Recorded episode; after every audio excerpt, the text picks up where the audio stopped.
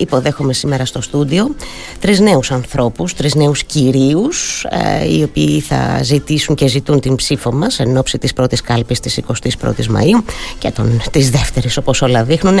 Και δεν είναι άλλοι από τον κύριο Κωνσταντίνο Κεφαλογιάννη συντονιστή παραγωγικών τομέων της Νέας Δημοκρατίας. Δεν μπορώ να σας πω ακόμα υποψήφιο δεν έχουμε ακόμα σωστά, ανακοινώσεις σωστά; περιμένουμε τις ε, αυτό είναι ένα θέμα του Προέδρου και περιμένουμε τις ανακοινώσεις στο Ωστόσο και εσείς θα είστε με το καλό στις εκλογές αλλά γι' αυτό ακόμη δεν σας ε, χαρακτηρίζω υποψήφιο. Υποψήφιος ε, με το ε, ΣΥΡΙΖΑ θα τα πάω κοινοβουλευτικά, με, με βάση την κοινοβουλευτική τάξη θα σας παρουσιάσω. Ε, υποψήφιος με τον ΣΥΡΙΖΑ στον νομό Ρεθύμνου ο κύριος Θοδωρής Δολουμπέκης. Καλημέρα κύριε Δολουμπέκη, ευχαριστώ πάρα πολύ. Καλημέρα κύριε Πεντεδίμου, καλημέρα και σε όλους όσοι μας ακούν. Και υποψήφιος με το ΠΑΣΟΚ Κίνημα Αλλαγής στο Ηράκλειο, ο κύριος Φραγκίσκος Λαμπρινός. Καλημέρα κύριε Λαμπρινέ, καλημέρα λοιπόν και καλημέρα σας. Καλημέρα κύριε Πεντεδίμου, σε εσάς και τους ακροατές. Σας ευχαριστώ θερμά για τη θετική ανταπόκριση. Ε, ε, ε, θέλω τη βοήθειά σας για να κάνουμε μια συζήτηση ωραία σε ήπιους τόνους. Ξέρω ότι και οι τρεις πάντα αυτό επιχειρείτε, έτσι απευθύνεστε στον κόσμο. Ε, και θέλω ξεκινώντας, θέλω έτσι να ξεκινήσω, αν και θα μπορούσε να κλείσει και έτσι αυτή η συζήτηση. Αλλά είστε νέοι άνθρωποι και οι τρεις ε, και επιχειρείτε όσο σας έχω παρακολουθήσει να φέρετε ένα νέο μια νέα πώς το πω, συμπεριφορά και με έναν, απευθύνεστε ξαναλέω με έναν άλλον τρόπο στους ψηφοφόρους. Ε, κύριε Κεφαλογιάννη, γιατί ο 17χρονος να έρθει στην κάλπη της 21ης Μαΐου; Θέλω έτσι να ξεκινήσουμε, να πενθούμε στη νέα γενιά ε, και να δούμε για ποιο λόγο οι νέοι άνθρωποι που είναι και στην πλειοψηφία τους νομίζω αρκετά οργισμένοι το τελευταίο διάστημα μετά τα τέμπη γιατί να προσέλθουν στις κάλπες. Καλημέρα σας ε, κυρία Πεντεδίμου, σας ευχαριστώ πολύ για την πρόσκληση και μπορώ να πω ότι είμαι ιδιαίτερα χαρούμενος σήμερα γιατί βρίσκομαι εδώ πέρα με νέους ανθρώπους που μπαίνουν στη μάχη του Σταυρού από, όλα τα, από όλες τις παρατάξεις και τα κόμματα από το ΣΥΡΙΖΑ και το ΠΑΣΟΚ, τον κύριο Λαμπρινό και τον κύριο Δουλουμπέκη. Και αυτό είναι κάτι σίγουρα ε, θετικό και ευχάριστο να βλέπεις νέους ανθρώπους ε, να πολιτεύονται, να δίνουν τη μάχη του Σταυρού και να προσπαθούν να αλλάξουν τον τόπο τους. Ε, ανθρώπους οι οποίοι δεν θα είναι δεσμότες των λογικών του παρελθόντος, ε, ανθρώπους νέους που θα κοιτάνε τον κόσμο στα μάτια και θα του λένε την αλήθεια ακόμα και αν αυτή είναι δυσάρεστη. Η ερώτηση που μου κάνετε μου την κάνουν συχνά. Η απάντηση είναι απλή και είναι και ξεκάθαρη δεν μπορείς να αλλάξεις τη χώρα σου, την πατρίδα σου, τον τόπο σου από τον καναπέ. Γι' αυτό το λόγο πρέπει να, η νέα γενιά πρέπει να πάει στην κάλπη και να ψηφισει Η νέα γενιά βέβαια, κύριε Δουλουμπέκη, έρχομαι σε εσάς, περιμένει και πράγματα.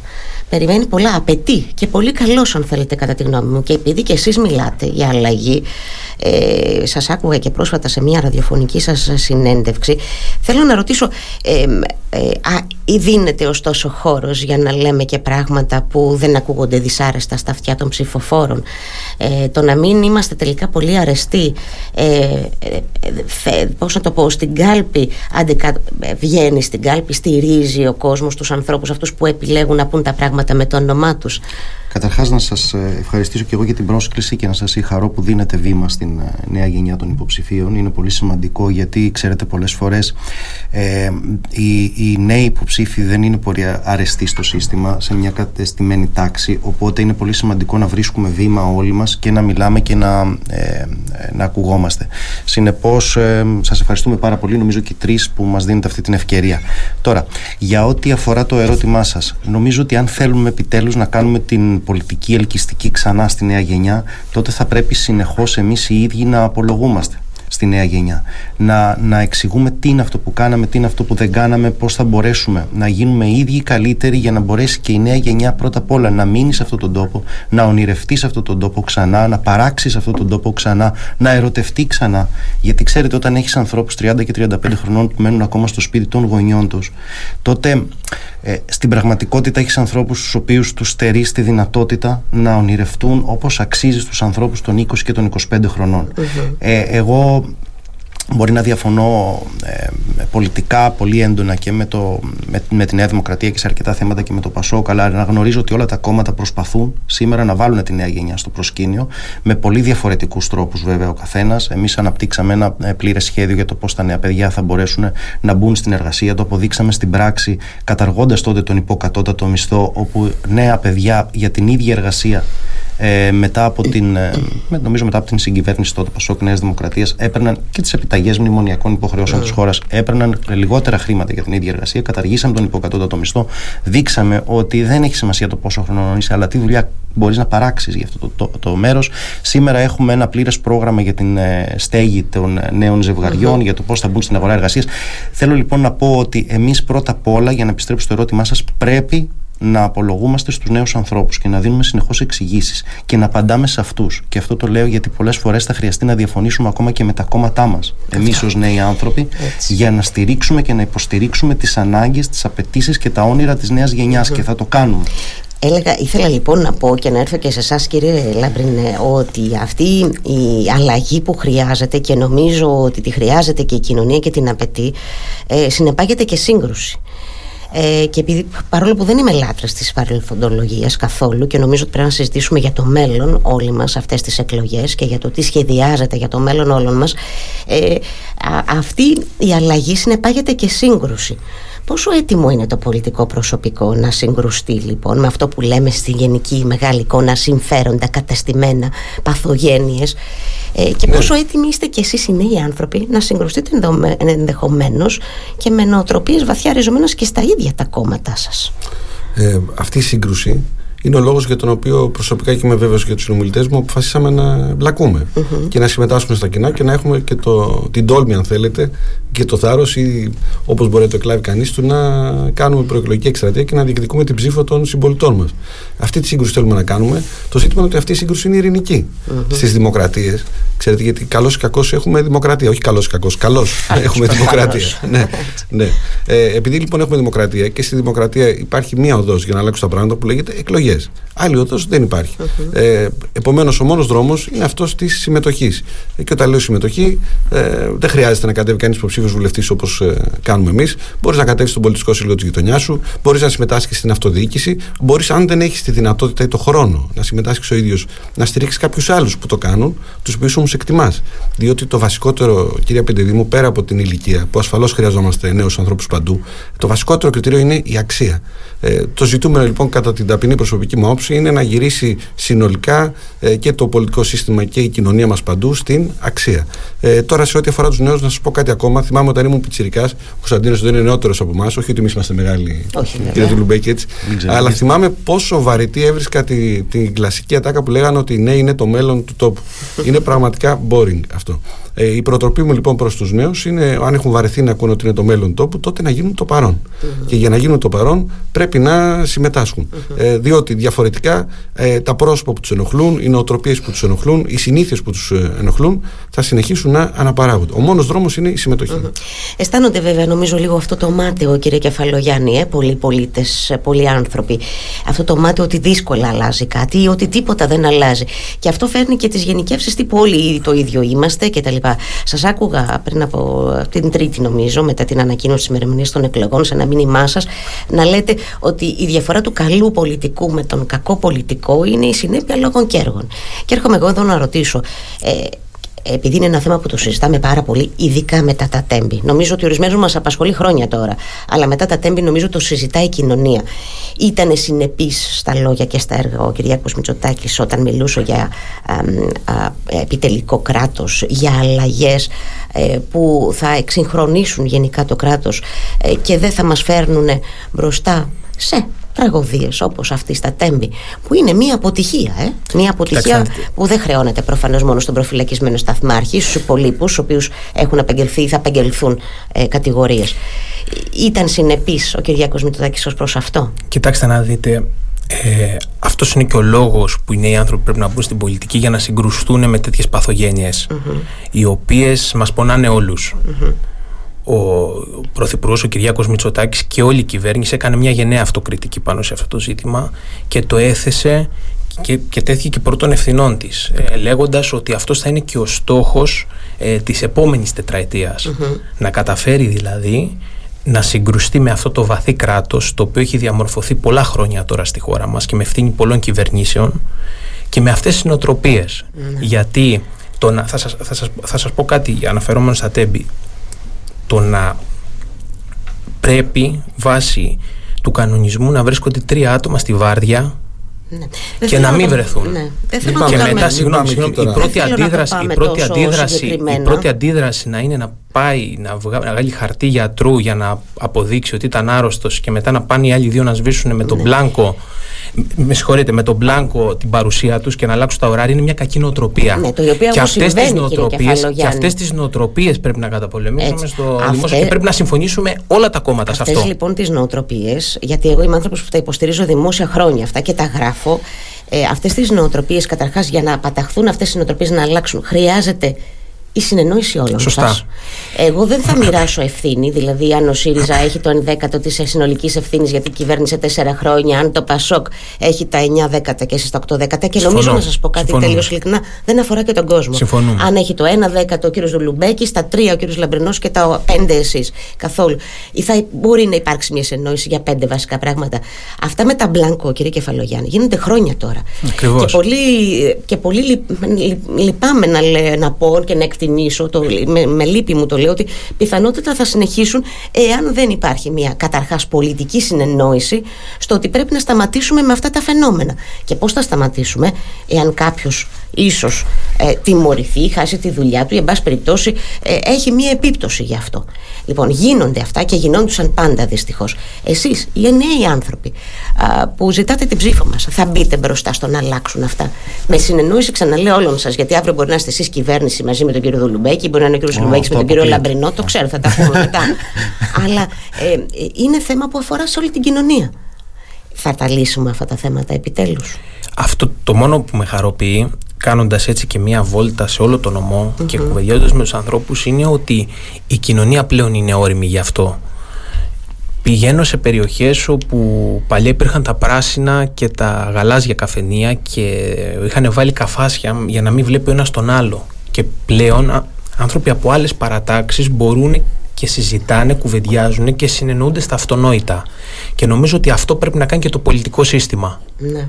Και αυτό που, σε αυτό που αναφέρεστε είναι απάγιο αίτημα της κοινωνίας και της νέας γενιάς. Ότι Αυτά είναι που πρέπει να πολεμήσουμε, αυτά που πρέπει να αλλάξουμε. Και να συμφωνήσουμε και σε βασικά πράγματα. Πώς θα κάνουμε την αξιολόγηση στο δημόσιο; Νομίζω ότι συμφωνούμε όλοι ότι πρέπει να γίνει μια αξιολόγηση στο δημόσιο. Βεβαίως. Επίσης, ένα θέμα στο οποίο θα πρέπει Πώς να συμφωνήσετε όλοι. Να, Κύριε, ναι, ε, ολοκληρώστε να, για να περάσω και στο κύριο Να κάτσουμε σε ένα τραπέζι και να συμφωνήσουμε. Ναι. Ώστε να υπάρχει μια συνέπεια και μια συνέχεια στο κράτος. Εγώ αυτό είναι που ζηλεύω στο εξωτερικό, είναι το μόνο που ζηλεύω στο εξωτερικό. Ναι, έχουν μια ότι χαράζονται, που έχει συνέχεια. Σωστά, ναι, και χαράζονται πολιτικές οι οποίες πολλές φορές και μέσα στην ίδια κυβέρνηση αλλάζει ο υπουργός. Και, και αλλάζουν, τώρα, και αλλάζουν, και, και αλλάζουν γραμμές. Ναι. Θέλετε να συμφωνήσουμε στο ότι οι διοικητές των, ε, ε των νοσοκομείων δεν θα διορίζονται από την εκάστοτε κυβέρνηση. Έτσι. Να συμφωνήσουμε τρεις μας αυτό. Δεν πρέπει. Έτσι, όπως Νομίζω ότι πρέπει να πάμε λίγο πιο. Κύριε Δουλουμπέκη. Είπα μια σκέψη έτσι, για το που θα μπορούσαμε να συμφωνήσουμε. Η μεγάλη είναι να μπορέσουμε πρώτα απ' όλα ο καθένας μέσα από την ιδεολογία του να περιγράψει τι κράτος θέλει. Αν δεν περιγράψουμε καταρχάς, δηλαδή, αν τώρα για παράδειγμα συζητάμε αν θα πρέπει να ιδιωτικοποιηθεί το νερό ή όχι και αναφέρουμε, μια και ήταν θέμα επικαιρότητας, αν θέλετε μπαίνω και σε βάθος, αλλά νομίζω δεν είναι αυτό το ερώτημα, αν δεν μπορέσουμε να περιγράψουμε τι, πόσο κράτος τότε θα δυσκολευτούμε να περιγράψουμε και ε, μορφές και τρόπους αξιολόγησης. Καταρχάς να πούμε ότι συμφωνούμε όλοι ότι χρειάζεται αξιολόγηση στο δημόσιο τομέα, αλλά Πρώτα απ' όλα πρέπει το κράτος να είναι εγγύηση ότι ο δημόσιος τομέας αυτός μπορεί να δουλέψει. Θα σας αναφέρω δύο παραδείγματα ε, του Ρεθύμνου. Κέντρο Υγείας Σπηλίου. Το μισό κτίριο πέφτει. Πώς θα πάει το κράτος να αξιολογήσει τον γιατρό όταν ο γιατρός δεν μπορεί να μπει στο, ε, στο, στην κλινική επειδή το, το κτίριο καταραίει; Το ΕΕΚ, όπου μπαίνουν τα παιδάκια με ειδικές μαθησιακές δυσκολίες και ειδικές ανάγκες ε, στο Ρέθμο. Το κτίριο είναι στατικά επικίνδυνο. Πώς θα αξιολογήσω εγώ αν εκεί μέσα ο εκπαιδευτικός κάνει τη δουλειά του; Τι λέω λοιπόν εγώ; Πάμε πρώτα το κράτος να είναι εντάξει στους πολίτες και μετά να έχει την απέτηση να τους αξιολογεί συνεχώς. Εμείς εδώ πέρα πρέπει πρώτα απ' όλα να φτιάξουμε ξανά ένα νέο κράτος. Εγώ μιλάω πολλές φορές για μια ανάγκη προοδευτικής παλιγενεσίας. Mm. Η χώρα μας πρέπει να ανασυσταθεί και να ανασυσταθεί πάνω σε αξίες ε, της δικαιοσύνης, πάνω στην αξία της κοινωνικής κινητικότητας, της προσβασιμότητας των ατόμων στον δημόσιο τομέα να μπορούν να βρεθούν και οι ίδιοι ως, ε, ως δημόσια λειτουργία αλλά και οι ίδιοι να εξυπηρετηθούν από τον δημόσιο τομέα χωρίς να χρειάζονται το βίσμα, την ανάγκη, το ναι. γνωστό του γνωστού. Ξέρετε, αυτό θα το κάνουμε Θα το κάνουμε γιατί πλέον είναι κοινωνική ανάγκη. Θα το κάνουμε βέβαια ο καθένας και αυτό πολλές φορές, ξέρετε, το να συνεννοηθούμε σε μεγάλους τομείς είναι ένα ευχής έργο, αλλά είναι και πολύ δύσκολο διότι δεν νομίζω ότι όλοι μαζί βλέπουμε με τον ίδιο τρόπο το δημόσιο σύστημα υγείας και το είδαμε και μέσα στην πανδημία, είτε παιδεία ή κάτι. Ναι. Θέλω όμως να πω ότι και να μείνω σε αυτό ότι και δικλείδες μπήκαν στο παρελθόν πάνω στις οποίες πρέπει να χτίσουμε και αναφέρομαι στον ΑΣΕΠ που έγινε επί Πρωθυπουργία Γιώργου Παπανδρέου, αν θυμάμαι καλά, και πάνω σε αυτές πρέπει να συνεχίσουμε να χτίζουμε και να μην γκρεμίζουμε ό,τι ναι. καλό χτίστηκε, να επενδύουμε σε ένα κράτος που έχει συνέχεια και για μένα σε ένα κράτος προσβάσιμο φιλικό, το οποίο θα δίνει, θα είναι συνεργάτης του ελεύθερου επαγγελματία, θα είναι συνεργάτης του επιχειρηματία και όχι ανταγωνιστής του, θα είναι ένα κράτος που θα δίνει βήμα, χώρο και τη δυνατότητα στη νέα γενιά να κινηθεί μέσα και μαζί με αυτό. Και να δίνει και κίνητρα. Εγώ είμαι επίσης από τους ανθρώπους που θεωρώ ότι πρέπει να δίνονται κίνητρα. Κίνητρα ώστε και ο ένας μέτριος υπάλληλος να μπορεί να ανέβει, όπως πολύ ωραία μου έλεγε πριν από λίγες μέρες ο πρόεδρος του ΔΑΤΑΠ σε μια συζήτηση για ένα εξαιρετικό παράδειγμα καλής πρακτικής σε δημόσιο οργανισμό. Κύριε Λαμπρινέ, πώς θα τα αλλάξουμε αυτά; Να μπορούμε πω... να συνεννοηθούμε. Ο καθένας έχει την ιδεολογία και πολύ σωστά μπορούμε να συνεννοηθούμε σε πέντε μίνιμουμ πράγματα.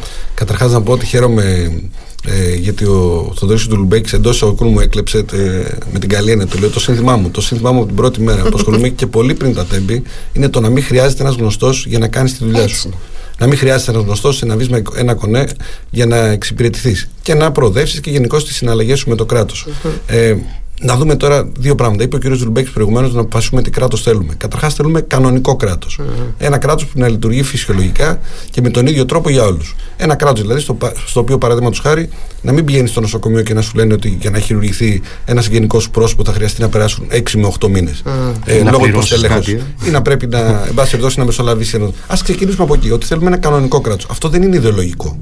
Δηλαδή το να λειτουργεί φυσιολογικά και με ισότιμο κράτος. Ε, Βεβαίως υπάρχει μετά στον τρόπο που διανέμονται τα χρήματα, στην πρώτη ερώτηση. Εκεί υπάρχει πολιτικό πρόσημο. Αλλά στα βασικά, δηλαδή στη στοιχειώδη λειτουργία του κράτους, εκεί είναι, πώς είναι τόσο αυτονόητο αυτό που πρέπει να γίνει. Ναι, βέβαια για να προχωρήσει εκεί, ε, για να προχωρήσει εκεί βέβαια σε παρεμβάσεις, ε, πρέπει να. θα μπει και το κομμάτι αυτό που είπατε τώρα της ιδεολογίας. Δηλαδή το πώς θα μοιράσεις τα χρήματα, πού θα δώσεις βάση. Εκεί τώρα θα υπάρχει το Ναι, αλλά για να μην διορίζονται οι διοικητές των νοσοκομείων ή για να καταργήσουμε το, το ΡΣΦΕΤ και το πελατειακό σύστημα και το κομματικό κρατικό κράτος ε, στους ε, στους διορισμούς των δημοσίων υπαλλήλων, αν θέλετε, και στον τρόπο που, με τον οποίο λειτουργεί το κράτο. Εκεί δεν, δεν υπάρχει ιδεολογικό πρόσημο. Ε, έτσι νομίζω εγώ τουλάχιστον. Είπε επίσης ο κύριος Κεφαλογιάννης προηγουμένως ότι έκανε γενναία αυτοκριτική ο κύριος Μητσοτάκης ε, στη μετά την τραγωδία των Ντεμπών και αποφάσισε να συγκρουστεί με το βαθύ κράτος. Μα ο κύριος Μητσοτάκης κυβερνάει τέσσερα χρόνια. Σε αυτά τα τέσσερα χρόνια τι έκανε; Για να συγκρουστεί με το βαθύ κράτος. Ε, τι δείχνουν ο τρόπος με τον οποίο διοίκησε, κυβέρνησε τη χώρα τα τελευταία τέσσερα χρόνια; Έδειξε τέτοια βούληση ή αντιθέτως αναπαρήγαγε το παλιό, παλιό κομματικό μοντέλο; Φοβάμαι ότι το, το δεύτερο συνέβη.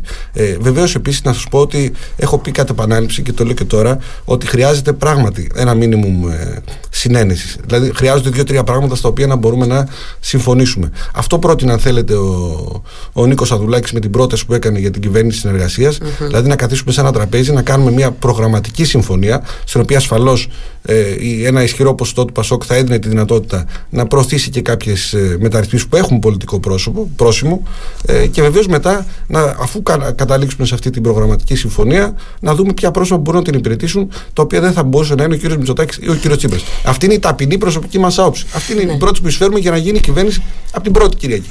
Αλλά για να επιστρέψω σε αυτό που ε, είπατε. Γιατί θα έρθουμε φυσικά ναι, σε αυτό το Για να επιστρέψω σε αυτό που είπατε, κυρία Πεντεδήμου, ε, πράγματι πιστεύω, το είπε και ο Κωνσταντίνος Κεφαλαγιάννη προηγουμένως, ότι η κοινωνία είναι πάρα πολύ έτοιμη πια για αυτή την αλλαγή. Το βλέπω και εγώ πια από τις συζητήσεις μου για τους, με, με τους ανθρώπους ε, και πιστεύω ότι για ανθρώπους σαν και εμάς, που αυτός είναι και ο λόγος, το κίνητρό μας, αν θέλετε, για να ασχοληθούμε, η περίοδος είναι κατάλληλη. Μάλιστα. Κύριε Κεφαλαγιάννη, συγκρούστηκε τελικά με το βαθύ κράτος ο Κυριάκος Μητσοτάκης; Ή ναι. όχι όπως υποστηρίζει Κοιτάξτε, ο, εγώ ο άκουσα, άκουσα τον κύριο Λαμπρινό με προσοχή ε, και νομίζω ότι δεν πρέπει να τα ισοπεδώνουμε όλα.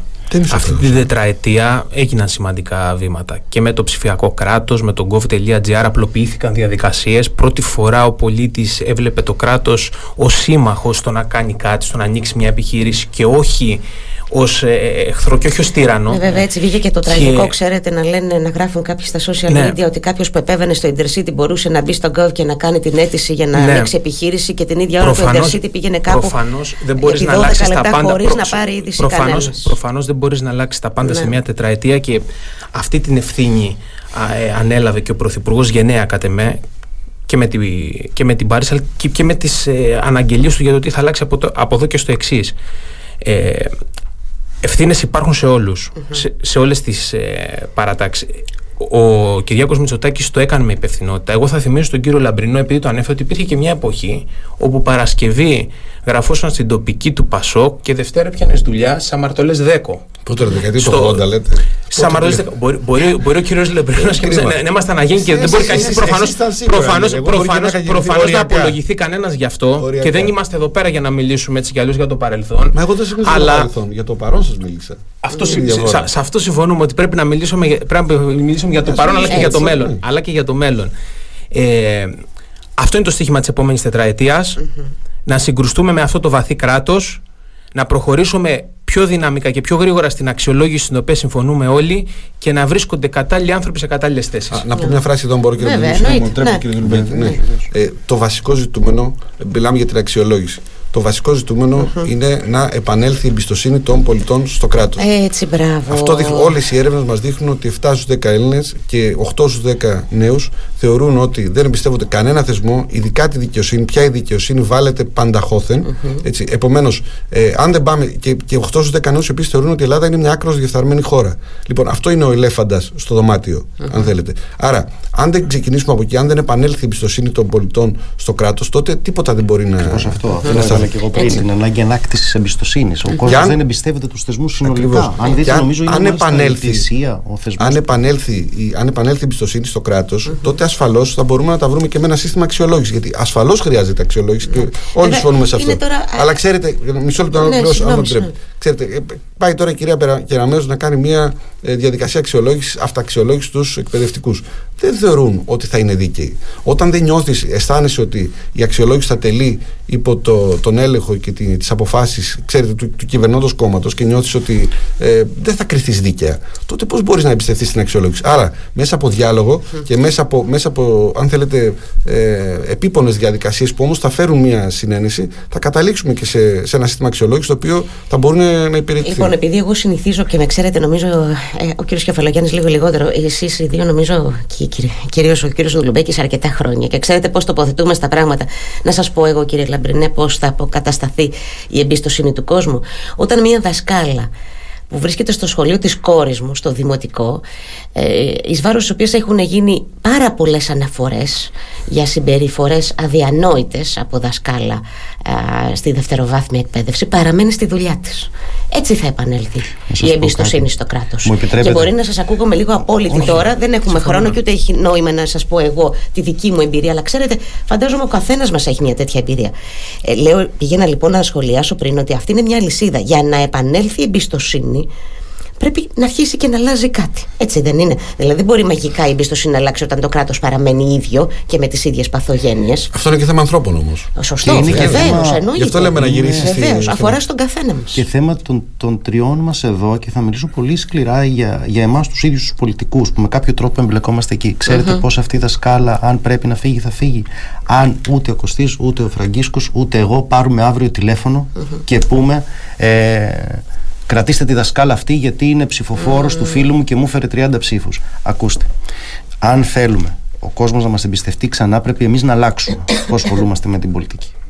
Ναι, ανοιχτές πόρτες στους πολίτες, αυτό είναι και το δικό μου σύνθημα, αυτή είναι και η δική μου προτροπή. Ένα διαπερατό, ανοιχτό πολιτικό σύστημα στους καθημερινούς ανθρώπους να νιώθουν ότι η άποψή τους έχει δύναμη να νιώθουν ότι η δική τους η ατομική ψήφος έχει δύναμη αλλά όχι ένα κράτος πελατειακό και ρουσφετολογικό και ένα κράτος που λέει ότι η δασκάλα θα μείνει εκεί γιατί ο πατέρας της κουβαλάει 50 ψήφους.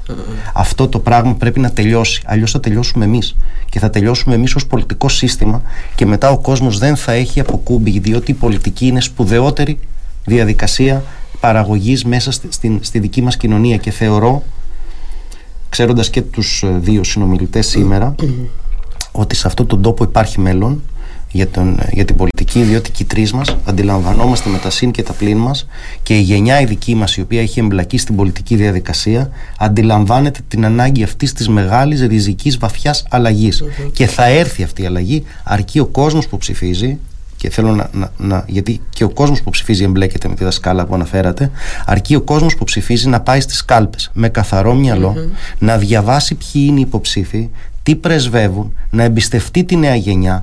Οι μεγαλύτεροι άνθρωποι που μας ακούνε, ας κάνουν αυτή τη φορά το εξής, αν θέλουν να ρωτήσουν αυτοί τα παιδιά τους να ψηφίσουν και όχι να πούνε στα παιδιά τους να ψηφίσουν. Ρωτήστε τα παιδιά σας αυτή τη φορά, για μία φορά. Κάτι τι μου λέει τώρα ότι οι 17 χρόνοι δεν θα ρωτήσουν ε, τους τους γονείς. Μακάρι. Έτσι, έχω την Εγώ λέω όμως οι γονείς να ρωτήσουν τους 17 χρόνου. Μπορούν οι γονείς να ρωτήσουν τους 17 χρόνου.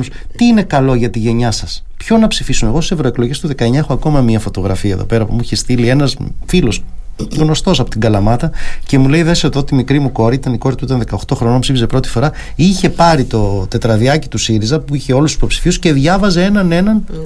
Τι θα κάνει; Μακάρι να το έκανε καθένας αυτό. Ε, και μακάρι να δινόταν και χώρος και χρόνος σε όλους ε, να παρουσίαζαν και τις θέσεις των κομμάτων τους. Γιατί τώρα προς το παρόν βλέπω μία απόλωση να επανέρχεται μετά τα, τα τέμπη που μιλάμε για ε, διακανονισμούς ευνοϊκούς ή όχι, δεν θα το πω εγώ. Μιλάμε για βίλες ε, στην Πάρο και ούτω καθεξής. Ε, θέλω να σας ρωτήσω. Ραγκούση τη βίλα λέτε. Ναι, για τον κύριο, για το, Ωραίο, του, του, του, κυρίου Ραγκούση. Ε, ναι, για τον οποίο θυμόμουν πριν από λίγο, γιατί εγώ τα έχω ζήσει κιόλας, πώ από δήμαρχος Πάρου γνωρίστηκε με τον κύριο Παπανδρέου σε κάποιες διακοπές στην Πάρο και έγινε εκπρόσωπος κόμματος και μετά υπουργός, κύριε ναι, Λαμπρινέ. Ναι, ναι, ναι, αν μπούμε σε ονοματολογία, όπως έκανε ο κύριος Λαμπρινός, θα πρέπει να απαντήσουμε σε αυτό. Όχι, όχι, όχι, δεν ήθελα να γιατί σα ίσα το αντίθετο. Το αντίθετο. Το αντίθετο, το αντίθετο ακριβώς σκοπό να κάνουμε. Θα έλεγα ότι ε, αντί να, κάνουμε, να μείνουμε στη συζήτηση. Αυτό θέλω να πω και εγώ. Η λάθος συζήτηση είναι ποιος είναι ο πιο βρώμικος. Δηλαδή, αν πούμε συζήτηση, εσύ στο ραγκούσι, εμείς στη. Ξέρετε, δεν χρειάζεται να πω σε ονόματα. Όχι, άμα έτσι. Μπες. Γιατί εσύ μπήκες στη βρώμικη συζήτηση και δεν έπρεπε να μπούμε σε βρώμικη ναι, συζήτηση. Αυτή η συζήτηση δεν οδηγεί πουθενά. Μπορούμε να συζητήσουμε για το πώς θα κάνουμε πιο καθαρή τη χώρα. Μπορούμε να συμφωνήσουμε σε τρία πράγματα για το πώς θα λειτουργούν οι θεσμοί. Μπορούμε να καταλήξουμε σε ένα σύστημα ελέγχου. Γιατί τη δημοκρατία χωρίς έλεγχο δεν υπάρχει, κύριε Πεντεδίμου. Ναι. Μπορούμε να καταλήξουμε σε ένα σύστημα ελέγχου που πρώτα απ' όλα θα ισχύει για τους πολιτικούς. Τους αιρετούς. Μπορούμε, κύριε Λαμπρινέ, κύριε Κεφαλογιάννη, κύριε Δολουμπέκη, να καταλήξουμε σε μια συμφωνία που θα λέει ότι η πολιτική δεν είναι δουλειά. Άρα δύο θητείες και γεια σας, επιστρέφει στο επάγγελμά σου. Εμείς θα πω εγώ. Στο καταστατικό που είστε νέοι άνθρωποι, λοιπόν. Γιατί όταν είσαι 30 χρόνια τουρκικά βουλευτής, μετά το πράγμα, ξέρετε, δεν, ε, ε, δεν μαζεύεται από πουθενά. Μήπως λοιπόν αυτό το πολιτικό προσωπικό θα μπορεί να πάει σπίτι του, θα πω εγώ. Σχολίαζα νωρίτερα ότι είναι. ή να πάει κάπου αλλού, σε κάποια άλλη θέση. Εννοείται, αυτό εννοούσα και εγώ σχηματικά το είπα. Μήπως θα έπρεπε, κύριε Κεφαλογιάννη, τι λέτε; Ε, κοιτάξτε να δει, κύριε Πεντεδήμου, ε, αυτό είναι κάτι το οποίο ακούγεται και σε ευρωπαϊκό Εγώ επειδή είχε τύχει να βρίσκομαι ένα διάστημα στο, ε, στις Βρυξέλλες και στο Ευρωκοινοβούλιο ε, ήταν μια κουβέντα η οποία υπάρχει. Δεν είναι δηλαδή μια φαντασίωση που αναφέρουμε τώρα εδώ και υπάρχει στη λογική αυτή που αναφέρατε ότι από ένα σημείο και μετά ε, θα πρέπει το πολιτικό σύστημα να ανανεώνεται. Νέοι άνθρωποι με νέες ιδέες, με αν θέλετε, με ένα άλλο αξιακό με όρεξη για δουλειά, ε, να μπαίνουν στην πολιτική, να συμμετέχουν και να πρωταγωνιστούν. Οπότε είναι ένα αίτημα όχι μόνο σε επίπεδο Ελλάδας αλλά και σε επίπεδο Ευρώπης αυτό που αναφερατε Ή θα μπορούσε, λέω εγώ, κύριε Δουλουμπέκη, να μην, είναι, να μην φέρει κανένα στη διπλή ιδιότητα του βουλευτή και του υπουργού, ας πούμε. Υπάρχουν τέτοια θέματα που πρέπει να βάλουμε στην ατζέντα. Καταρχάς ε, και καταρχήν, να σας πω ότι εμείς στον ΣΥΡΙΖΑ ψηφίσαμε καταστατικό στο οποίο ε, ε, μπαίνει ανώτατο όριο στις θητείες ενός βουλευτή. Κανείς βουλευτής δεν θα μπορεί να είναι πάνω από τρεις θητείες ε, ε, βουλευτής στο κόμμα υποψήφιος συνεχόμενες. Άρα, όπως βάλαμε και το 50-50 της ίσης εκπροσώπησης των φίλων στα ψηφοδέλτια μας, ξέρετε, θα το δείτε και εδώ στο Ηράκλειο, όπου ο ΣΥΡΙΖΑ θα έχει 6 άντρες, 5 γυναίκες ε, στα ψηφοδέλτια του και όχι 7-4 όπως τα άλλα κόμματα, διότι πιστεύουμε στο κομμάτι αυτό της της κινητροδοσίας. Ε, τώρα, από εκεί και πέρα. Εγώ, ναι. Εγώ θα σας πω το εξής. Πραγματικά πιστεύω ότι θα μπορούσε να νομοθετήσουμε αυτό που είπατε πολύ Θέλω όμως και πιστεύω περισσότερο στη δύναμη που έχουν οι άνθρωποι να υπερβαίνουν υποχρεωτικότητες. Μπορούμε να ψηφίζουμε έως δύο ή άντε τρεις φορές κάποιον και μετά να λέμε πάμε σε μια ανανέωση χωρίς να μας υποχρεώνει κάποιος. Ε, αυτή τη στιγμή όχι. Ελπίζω όμως ότι αν εμείς δουλέψουμε όπως πρεπει αν εσείς και εννοώ τα μέσα ενημέρωσης ή όλοι όσοι κατέχουν και διαχειρίζονται δημόσιο βήμα και χώρο, δίνετε δίκαιε όπως κάνετε εσείς σήμερα ευκαιρίες σε όλους να ακουστούν, τότε πιστεύω πάρα πολύ στη δύναμη των ανθρώπων και πιστεύω ότι οι ίδιοι θα καταφέρουν να κάνουν αυτό που εμείς θα έπρεπε να έχουμε νομοθετήσει. Και ξέρετε γιατί δεν το νομοθετούμε; Διότι πρέπει αυτός ο οποίος είναι τρεις φορές ε, βουλευτής να νομοθετήσει ότι δεν θα ξανά είναι. δεν θα ξανά είναι. είναι, είναι έχει, μέσα μια δυσκολία, δυσκολία μια μέσα. Δυσκολία. Κύριε Αλλά νομίζω ότι οι άνθρωποι θα το κάνουν. Ε, Ξέρετε, ε, έχω, έχω πολλές απόψεις για το συγκεκριμένο ζήτημα και το, το Πασόκ έχει ε, συγκεκριμένες θέσεις βεβαίως. Ξέρετε, πιο πολύ όμως ε, μου κίνησε το, το ενδιαφέρον η συζήτηση που κάνουμε σε σχέση με το πώς λειτουργεί το πολίτευμά μας συνολικα δηλαδή η δημοκρατία μας. Ε, έχω την αίσθηση ότι ε, το προ, πρωθυπουργό κεντρικό, ήταν λίγο μακρύ αυτό να το πω σωστά, μοντέλο που έχουμε που, που ισχύει στη χώρα μας εδώ και αρκετές δεκαετίες δεν έχει πάει καλά. Ε, έχω αυτή την αίσθηση. Ε, δεν σημαίνει φυσικά ότι πρέπει να αλλάξουμε το πολίτευμά μας. Έχουμε αυτό το πολίτευμα και απλά πρέπει να το περιφρουρήσουμε. Ενδεχομένως λοιπόν να πρέπει να μιλήσουμε για μια συνταγματική αναθεώρηση που να κινείται προς την ενίσχυση των ανεξάρτητων αρχών, στη δημιουργία ε, ασφαλιστικών θεσμικών, αν θέλετε, αντιβάρων, ώστε να υπάρξει μια ισορροπία. Ε, δοκιμάστηκε το σύστημά μας και με, τις, ε, με την ε, υπόθεση των υποκλοπών, όπως τα είδατε, όπου είδαμε επιθέσεις προς τι ανεξάρτητε αρχές και από τις δύο κατευθύνσεις. Και γενικώς όταν αφού λέμε ότι δεν υπάρχει εμπιστοσύνη στους θεσμούς συνολικά, φυσικά αυτό καταλαμβάνει τα πάντα. Άρα, ε, έχω την αίσθηση ότι γενικά πρέπει να περάσει η Ελλάδα σε μια καινούργια Και νομίζω ότι οι πολίτες είναι πολύ έτοιμοι γι' αυτό. Το ζήτημα είναι να υπάρξουν και τα πρόσωπα, διότι η πολιτική πάνω απ' όλα είναι πρόσωπα. Έτσι, αν ε, είπαν και προηγουμένως οι συνομιλητές μου πολύ σωστά, υπάρχουν δύο κριτήρια. Το ένα είναι ποιος είσαι, τι έχεις κάνει στη ζωή σου. Έτσι. Ε, και το δεύτερο είναι τι λες έτσι, αν ψηφίζουμε ανθρώπους που κατεβαίνουν, εμείς και οι τρεις κατεβαίνουμε, ξέρετε, εντός εισαγωγικών πυροβολούμε με απόψεις, αρθρογραφία, όλοι μας. Δημόσια παρουσία, προτάσεις. Ε, δεν νομίζω ότι το κάνουν όλοι αυτό. Έτσι. Άρα, ας γυρίσουμε στην αξία. Να, να στηρίζουμε δηλαδή παντού και όχι μόνο στη Βουλή παντού ανθρώπους που με το προσωπικό τους παράδειγμα μπορούν να υπηρετήσουν αυτά που λένε και δεύτερον λένε και κάποια ενδιαφέροντα και σωστά πράγματα. Και δεν κατεβαίνουν απλά στο πλαίσιο μια των δημοσίων σχέσεων, αν Και μετά σταδιακά θα δείτε ότι θα φτιάξουν τα πράγματα. Χωρίς τους σωστούς ανθρώπους δεν μπορούν να φτιάξουν τα πράγματα. Εγώ χαίρομαι πολύ γιατί βλέπω ότι μοιράζεστε μια αισιοδοξία και αυτό είναι πάντα καλό. Ε, κύριε Κεφαλογιάννη. Συγκρατημένη, βέβαια. Συγκρατημένη, ναι, ναι. προφανώς. να μην ξανηγόμαστε και πολύ, αλήθεια είναι. Ε, κύριε Κεφαλογιάννη, τα θέματα που έθεσε ο κύριος Λαμπρινό τώρα και δεδομένου ότι ο Πρωθυπουργός ε, προανήγγειλε, αν βεβαίως είναι στην κυβέρνηση, τώρα θα μπούμε σε αυτό το κομμάτι γιατί φαντάζομαι θα μας πάρει και ώρα να μαλώσουμε και λίγο. Ε, ο Πρωθυπουργός είπε ότι η επόμενη βολή θα μπορούσε να είναι προτείνουσα ε, σε σχέση με τη συνταγματική αναθεώρηση. Ενώ θα μπορούσαν αυτά τα θέματα που μόλις έθεσε ο κ. Λαμπρινός να είναι στην ατζέντα της Νέας Δημοκρατίας. Θα έπρεπε να είναι κατά τη γνώμη σας; Και θα έπρεπε και νομίζω ότι είναι και στο σχεδιασμό να είναι. Δηλαδή να είναι μια, μια βουλή προτείνουσα ώστε να υπάρξει μια ε, αναθεώρηση του συντάγματος όπου βέβαια όπως γνωρίζει καλά και ο κύριος Λαμπρινός ο οποίος είναι δικηγόρος ε, δεν επιτρέπεται στο σκληρό πυρήνα του πολιτεύματος απλώς σε κάποια άρθρα τα οποία, ναι, ναι, ναι, σε, μια, σε, κάποια, σε κάποια, κάποια άρθρα τα οποία είναι αναθεωρήσιμα και βέβαια και εκεί πέρα χρειάζονται ε, αυξημένες πλειοψηφίες οπότε πρέπει εκ των πραγμάτων να γίνει μια συνεννόηση ε, πάνω σε αυτό. Αυτό ακριβώς πρότεινα και εγώ. Μια συνεννόηση. Και, νομίζω, και, και, νομίζω ότι είναι θετικό που βλέπω και τους συνομιλητές μου να κινούνται σε αυτό το μήκος ε, κυματος Και θα σας πω και κάτι άλλο. Ε, υπάρχουν ε, και το παρατηρώ τώρα συνομιλώντας με ανθρώπους που είμαστε κοντά ηλικιακά ε, ότι υπάρχουν στιγμές στην ιστορία που οριμάζουν τις γενιές γρηγορότερα. Όπως δηλαδή η γενιά των παππούδων μας αναγκάστηκε να οριμάσει γρηγορότερα γιατί είχε να αντιμετωπίσει ένα έτσι και η δική μας γενιά πρέπει να οριμάσει γιατί έχει μεγάλες προκλήσεις μπροστά της και έζησε και βίωσε μια καταστροφική δεκαετή ε, και τώρα έχει μεγάλες προκλήσεις και με την ε, νέα εποχή που έρχεται της τέταρτης βιομηχανικής ε, επαναστασης αλλά και με τις προκλήσεις που υπάρχει σε διεθνές επίπεδο λόγω του πολέμου, ενός καταστροφικού πολέμου που γίνεται με λίγα χιλιόμετρα ε, μακριά από Άρα χαίρομαι που βλέπω ότι νέοι άνθρωποι που μπαίνουν τώρα στην πολιτική έχουν αυτή την οριμότητα και έχουν και αυτή τη διάθεση να, να βρούμε μια κοινή συνισταμένη για να προχωρήσουμε και σε αυτό που ανέφερε ο, ο κύριος Λαμπρός το οποίο είναι πάρα πάρα πολύ Μια αναθεώρηση του συντάγματος. Μια αναθεώρηση του συντάγματος, ε, άρθρα το, του οποίου για να αναθεωρηθούν χρειάζονται ε, πλειοψηφία. Ε, Βεβαίω η μεθεπόμενη Βουλή. Έτσι. Στη μεθεπόμενη, βεβαίως. Η επόμενη θα είναι η προτείνουσα. Mm. Λοιπόν, τώρα έρχομαι σε εσάς επί τούτου.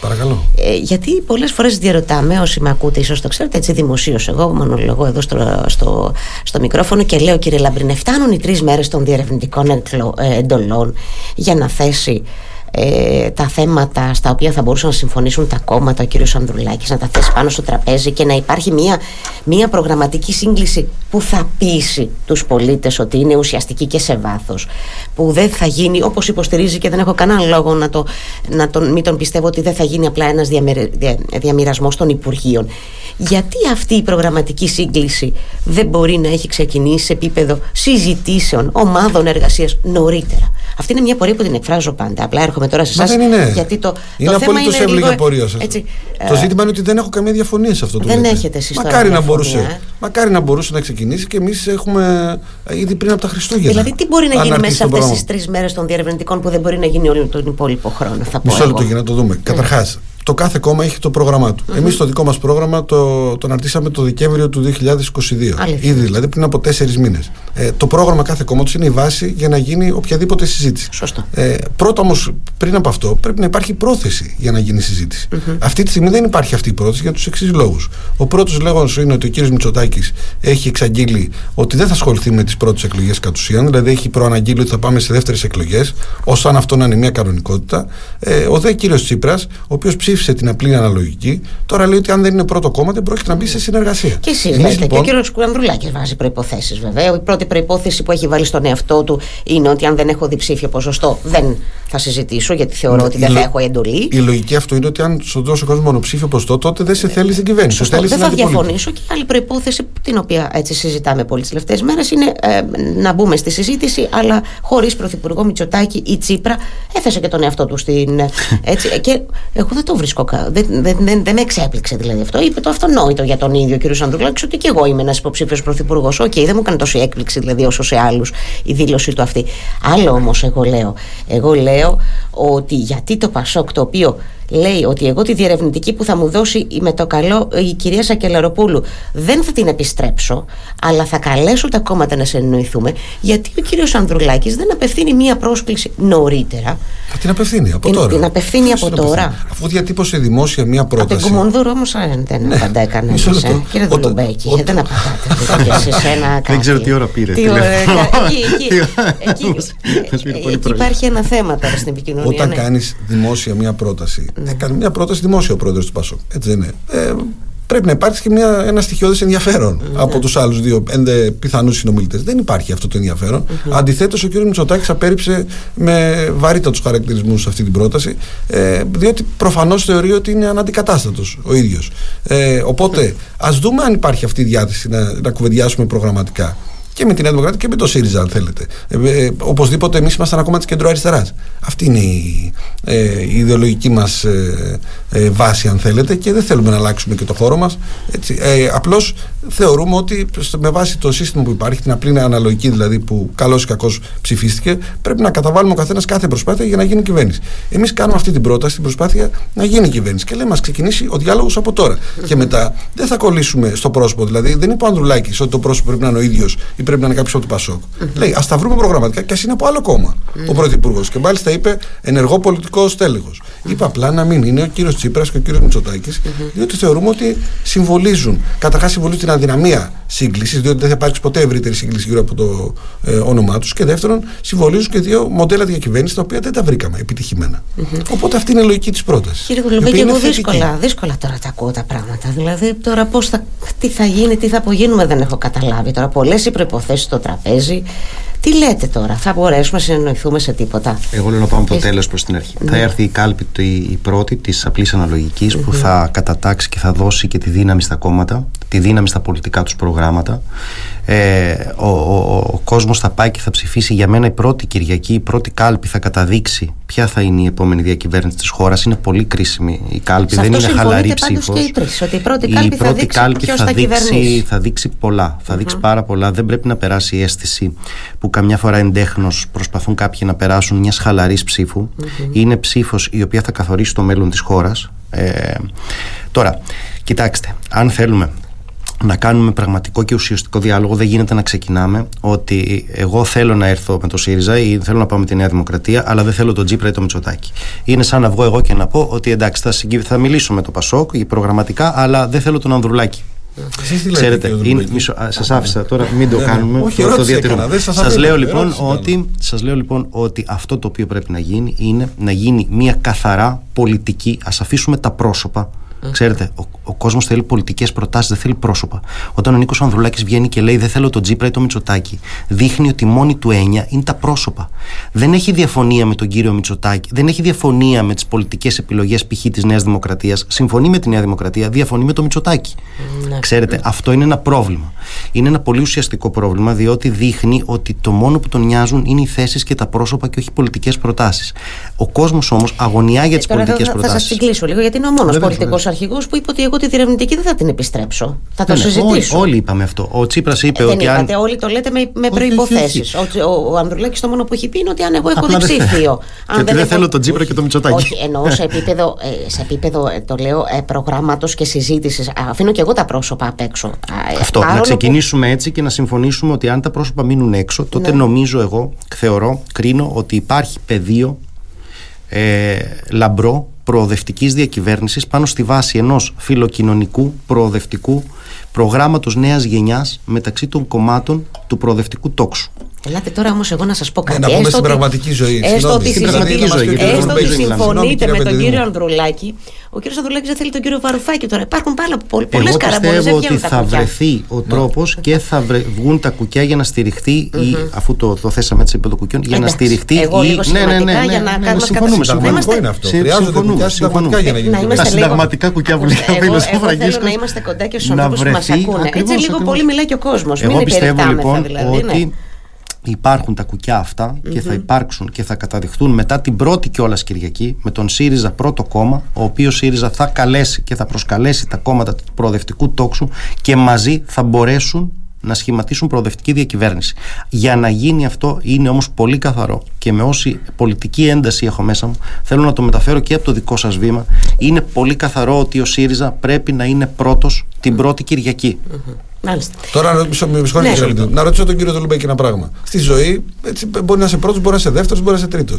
Αν είναι δεύτερο κόμμα ο ΣΥΡΙΖΑ, που υπάρχει και αυτό το ενδεχόμενο στη ζωή, τότε τι θα κάνετε; Αν είναι δεύτερο κόμμα το ΣΥΡΙΖΑ και μπορούμε, ε, θα είναι καταρχάς πάρα πολύ δύσκολο να σχηματιστεί κυβέρνηση προοδευτική με τον ΣΥΡΙΖΑ δεύτερο κόμμα. Ναι. Άρα δεν θα μπορεί να σχηματιστεί. Άρα, Άρα εμείς που δεν βάζουμε θέματα προσώπων, αλλά βάζουμε θέματα πολιτικής, θα βγαίνουν, πάμε σε δεύτερη Κυριακή για να μπορέσουμε. Α πούμε ότι βγαίνουν τα νούμερα. Α πάρουμε αυτό το ενδεχόμενο. Τότε θα συνεργαστείτε ή επειδή δεν ε, θα και θα συνεργαστούμε μαζί σας. Ε, δηλαδή αυτό αλλάζει. αυτό αλλάζει τη θέση. Μέχρι τώρα ξέραμε. Μέχρι τώρα ξέρουμε ότι ο ΣΥΡΙΖΑ δεν ήθελε κυβέρνηση τιμένων. Έτσι δεν είναι, κύριε Πεντέλη. Ναι, αλλά είπατε αν είμαστε πρώτοι. ότι αν δεν είναι. Όχι, υπάρχει σωστά. Όχι, σας είπα, όχι, όχι. Όχι, όχι, όχι, κύριε Λαμπρινό. Είμαι πολύ καθαρός, αλλά μιλάτε πάνω μου και δεν ακούτε. Ο κύριο Λαμπρινός ρώτησε αν είστε δεύτερο κόμμα. Είπα, αν είμαστε δεύτερο κόμμα, θεωρώ ότι δεν θα βγαίνουν τα κουκιά για να σχηματιστεί η προοδευτική διακυβέρνηση. Συνεπώς, επίσης θα υπάρχει και ένα μήνυμα από την κοινωνία. Ότι παιδιά, κάτι δεν πάει καλά. Ναι. Μα τότε γιατί λοιπόν, ψήφισα την απλή αναλογική; Η απλή αναλογική, επειδή το έχουμε ξανασυζητήσει αυτό το θέμα. Για να, για να, γίνουν να πούμε, να, να η απλή αναλογική ε, δημιουργεί συνεργασίες στη βάση της δύναμης του κάθε κόμματος. Ναι. Δεν είναι πολύ εύκολο ή ίσως και να μην είναι πολύ σωστό αν το πρώτο κόμμα να λείπει από μια κυβέρνηση συνεργασίας. Άρα... Γι' αυτό το λόγο ΣΥΡΙΖΑ πρέπει να είναι και θα είναι πρώτο κόμμα, διότι ο κόσμος έχει ανάγκη από προοδευτική διακυβέρνηση. Η απλή αναλογική σου δίνει τη δύναμη με την οποία το κάθε κόμμα θα συνεργαστεί και δίνει μια απλή αναλογική εκπροσώπηση του κάθε κόμματος στη Βουλή. Δεν είναι μόνο το πρώτο και το δεύτερο κόμμα. Ναι. Υπάρχουν όλα τα κόμματα τα οποία δικαίως, αναλογικά πρέπει να εκπροσωπηθούν στη Βουλή. Η απλή αναλογική, η οποία είναι ένα, κατά τη γνώμη μου, επιτυχημένο μοντέλο για παράδειγμα στους Δήμους ε. εγώ διαφωνώ Πολλές φορές. Στο Ηράκλειο, εγώ θα σας πω ότι δεν έχουμε καλή εμπειρία πάντως. Εγώ θα σας πω ότι στο Ηράκλειο καλή είναι η εμπειρία. Θα συμφωνήσω. Έτσι. Από τις χειρότερες. Όχι, δεν το πιστεύω. Εγώ θα σας πω ότι είναι καλή εμπειρία. Στο Ηράκλειο. Και στο Ρέθινο είναι καλή εμπειρία. Ναι, ναι. Κύριε Κεφαλογιάννη, εσείς είστε. Θα πρέπει να τοποθετηθώ. Ναι, βέβαια. Εσείς έχετε πει, έχει πει ο Πρωθυπουργός, εγώ παιδιά την εντολή δεν θα την πάρω και θα την επιστρέψω. Τελεία παύλα παράγραφος. Γιατί λοιπόν, δεν συζητάτε. Εμά η θέση μας είναι ξεκάθαρη. Καταρχάς ότι το ποιος θα τον κυβερνήσει, ποιος θα κυβερνήσει το ελληνικό λαό θα το πει ο ίδιος ο ελληνικός λαός στις πρώτες εκλογές. Εμείς θεωρούμε ότι πρώτος θα είναι ο Κυριάκος Μητσοτάκης και η Νέα και αυτή θα είναι και η εντολή του προσώπου για να σχηματίσει η κυβέρνηση. Δεν θα μας υποδείξει δηλαδή ο κύριος Ανδρουλάκης ποιος θα είναι πρωθυπουργός. δηλαδή ο κύριος Ανδρουλάκης λέει ούτε ο Μητσοτάκης το Τσίπρας, ο άγνωστος Χ. Δεν, γίνε, δεν γίνεται. Έχουμε δεν είναι έτσι. Γι' αυτό, βέβαια θα, Παπαδήμους, κρυθεί, ε. γι αυτό, Δεν βέβαια, χρειαζόμαστε γι' αυτό άλλους. βέβαια θα κρυθεί από τον ελληνικό λαό για αυτή την πρόταση. Εμάς, εμάς η θέση μας είναι ξεκάθαρη. Είμαστε ένα κόμμα που είναι κατά της απλής αναλογικής. Εγώ δεν θέλω να, θέλω- δεν θέλω να το κρύψω αυτό. Ε, θεωρούμε και τα παραδείγματα είναι πολλά ότι η απλή αναλογική δημιουργεί αστάθεια και περιπέτειες. Το βλέπουμε τώρα στη Βουλγαρία όπου με την απλή αναλογική έχουν γίνει πέντε εκλογές σε δύο χρόνια. Το βλέπουμε στη Γερμανία όπου υπάρχει ένα τεράστιο πρόβλημα τώρα με την τρικοματική κυβέρνηση. Αλλά προσέξτε, ακόμα και σε αυτές τις περιπτώσεις της απλής αναλογικής, και στην περίπτωση της Ιταλίας με την κυρία Μελώνη και στην περίπτωση του Σάντσεθ στην, στην ισπανια ο αρχηγός ο- του πρώτου κόμματος που κέρδισε τις εκλογές έγινε και πρωθυπουργός. Και νομίζω ότι ο κύριος Ανδρουλάκης αυτό έπρεπε να το γνωρίζει όντα ευρωβουλευτής. Όσον αφορά πάνω, πα- πάνω σε αυτό που είπε ο κύριος Δουλουμπέκη για την απλή αναλογική και το πόσο καλό σύστημα είναι και συμφωνούν επί της αρχής. Κύριε Δουλουμπέκη, ε, ο, ο κύριος Τσίπρας κυβέρνησε με ενισχυμένη αναλογική, κυβέρνησε με τον πόνους των εδρών, ε, εκλέχθηκε με αυτό και το διατήρησε και σε επόμενες εκλογές. Και στην αποδρομή του θυμήθηκε ότι είναι υπέρ της απλής αναλογικής. Εγώ αυτό το βλέπω περισσότερο ως ένα εμπόδιο στην επόμενη κυβέρνηση που έβλεπε ότι έρχεται στον τόπο παρά ως μια συνειδητή πολιτική επιλογή. Κύριε Λαμπρινέ, τι λέτε τώρα; Ε, διάβαζα εντωμεταξύ εχθές, νομίζω ότι ο Κυριάκος Μητσοτάκης ε, που πήγε έτσι στη Γλυφάδα, γιατί ξεκινούν σιγά σιγά και οι περιοδείες, οι βόλτες των αρχηγών, ε, μίλησε για ένα ενδεχόμενο τερατογένεσης με Τσίπρα, Ανδρουλάκη και Βαρουφάκη. τρομακτική την λέξη. εικο- Παναγία. την 20, 20 στις Δεν το 22 του Μαΐου. Ναι, η αλήθεια είναι ότι ε, μίλησε για αυτό το ενδεχόμενο. Πω, πω, πω, τι λέτε εσείς τώρα, θα είναι... Εντάξει, ο κύριος Μητσοτάκης ε, είναι σαφές τι προσπαθεί να κάνει. Πάει στη λογική, επειδή έχει, όπως είπαμε, αποφασίσει δεύτερες εκλογές και τον ενδιαφέρει μόνο η αυτοδυναμία, πάει στη λογική Μητσοτάκης ή χαο Η εικόνα που προσπαθεί να δημιουργήσει είναι ότι αν δεν υπάρχει Νέα Δημοκρατία και ο ίδιος ε, στην κυβέρνηση, τότε η χώρα θα, θα πέσει σε περιπέτειες, ξέρετε. Ε, όμως η, η πρόταση του, του Πασόκ δεν είναι πρόταση αγνώστου χ, ούτε πρόταση αστάθης, ούτε πρόταση ακυβερνησίας. Αντιθέτως είναι πρόταση για τη δημιουργία μιας νέας συμπαγούς ισχυρής κυβέρνησης που θα μπορεί στο πλαίσιο μιας προγραμματικής συμφωνίας και αν θέλετε στο πλαίσιο κάποιων μεταρρυθμίσεων που όλοι θα θέλαμε να προωθηθούν, που έχουν να κάνουν με αυτά που λέγαμε προηγουμένως, δηλαδή με την κατάρριξη του πελατειακού κράτους, με τη διαφάνεια, ενδεχομένως με ένα φορολογικό και ένα ασφαλιστικό σύστημα που θα μπορούσε να κρατήσει για χρόνια, για δύο μεταρρυθμίσεις στην παιδεία που θα μπορούσαν να κρατήσουν για 10 χρόνια. Σκεφτείτε πόσο θα το είχε ανάγκη αυτός ο τόπος. Είναι δηλαδή μια θετική πρόταση, η οποία μπορεί ρεαλιστικά, είναι η μόνη πρόταση που ρεαλιστικά, με βάση τους συσχετισμούς και τις θέσεις των κομμάτων, να οδηγήσει στο, συ- στο σχηματισμό κυβέρνησης. Αν ακούσετε τι θέσει των άλλων δύο κομμάτων, απορώ γιατί κάνουμε και τις πρώτες εκλογές. Κοιτάξτε τώρα, βέβαια, η αλήθεια του Θεού είναι Για να βγούμε ότι πρώτοι όταν. και να κάνουμε ότι... την πρώτη Κυριακή προοδευτική διακυβέρνηση. Ορίστε, ορίστε. Είναι απλό, δε. Να μην πει απάντηση. Α, Τα λύσαμε, Μια τα βρήκαμε τα λογική πράγματα. Πρώτη δεν θα είναι, αλλά λογική χαίρομαι ότι απάντηση. υπάρχει αισιοδοξία. Ωραία, Πρώτη είπαμε, δεν θα είναι. Αισιόδοξοι είμαστε όλοι και καλό στο καλό Αλλά στο υπάρχει κάνουμε. λόγος. Βέβαια, κύριε Λαμπρινέ, τώρα η αλήθεια είναι του Θεού. Πηγαίνοντα στο παραβάν, ψηφίζουμε και αρχηγό κόμματος. Ναι. Δηλαδή, αυτή νομίζω η πρόταση και η προπόθεση που βάζει στο τραπέζι ο κ. Ανδρουλάκης ενδεχομένως, λέω εγώ τώρα, να φύγει και τον ψηφοφόρο της Νέας Δημοκρατίας. Σου λέει, ρε φίλε, εγώ θα ψηφίσω εκτός από τον βουλευτή της περιοχής μου, που τον εκτιμώ, τον ξέρω, τον έχω τσεκάρει, δεν ξέρω εγώ τι. Θέλω να ψηφίσω και Μητσοτάκη. Δεν μπο- νομίζω ότι ίσως, λέω εγώ τώρα, όπως και οι ψηφοφόροι δικοί σας, ψηφίζουν και τον Νίκο Ανδρουλάκη. Βεβαίως, Έτσι βεβαίως. δεν είναι. Ενώ μήπως ακούγεται λίγο κάπως αυτό στον κόσμο. Ναι, να το κουβεντιάσουμε κύριε Πεντελήμου. να το κουβεντιάσουμε. καταρχάς, Για λίγα λεπτά καταρχάς ακόμα. ε, έχει σημασία τι, τι αποτέλεσμα παράγει και η καλπη Όταν, ας πούμε, έχεις πάρει 40% στις προηγούμενες εκλογές, πόσο πήρε 41, πήρε ο Μητσοτάκης, δεν θυμάμαι. 39 ακόμα. Ναι, Σχεδόν γύρω 40, 40. σχεδόν 40. Όταν πάρεις 40%, έχεις πάρει 40% και μετά πάρεις 30%, ε, αφού έχεις κυβερνήσει 4 χρόνια, τότε μάλλον ο κόσμος, αν μπορεί να είσαι πρώτο κόμμα, αλλά δεν σε αποθεώνει κιόλας, ούτε σε κρίνει επιτυχημένο. Μην, μην παραβλέπουμε την, ε, τη διαφορά που μπορεί να έχεις στα ποσοστά κανείς. Όχι, Ούτε σημαίνει ότι όποιος είναι αρχηγός του πρώτου κόμματος, ακόμα και αν το πρώτο κόμμα πάρει 19%, πρέπει ντε και καλά να είναι πρωθυπουργός. Αυτό που ενδιαφέρει τους πολίτες είναι όταν γίνονται εκλογές να βγει μια κυβέρνηση. Συμπαγής, λειτουργική, αποτελεσματική που να απαντάει στα προβλήματά τους. Αν αυτό περιλαμβάνει και το να μην είναι ο κύριος Μητσοτάκης ή ο κύριος Τσίπρας πρωθυπουργός, τότε δεν θα είναι και το τέλος του κόσμου.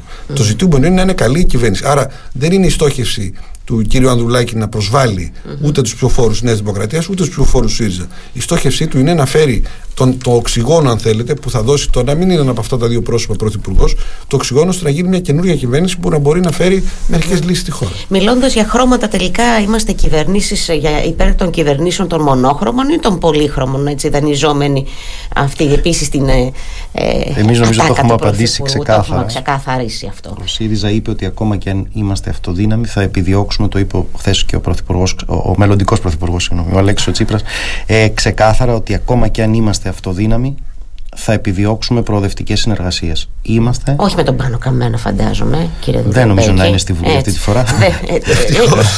Η πρόσκληση θα είναι, και το, το λέω και το ξαναλέω, προς προοδευτικά κόμματα και προοδευτικούς βουλευτές. Ε, ο ΣΥΡΙΖΑ πιστεύω ότι θα είναι ε, και βλέπω πλέον ότι ε, θα είναι η κυβέρνηση της χώρας νομίζω ότι θα υπάρξει να πω και κάτι πολύ σημαντικό. Να αφήσουμε λίγο και να ξαναπάμε στην αρχή της σημερινής κουβέντας. Δεν μ' αρέσει αυτό που κάνει τόσες μέρες το Πασόκ. Α αφήσουμε τα πρόσωπα. Mm.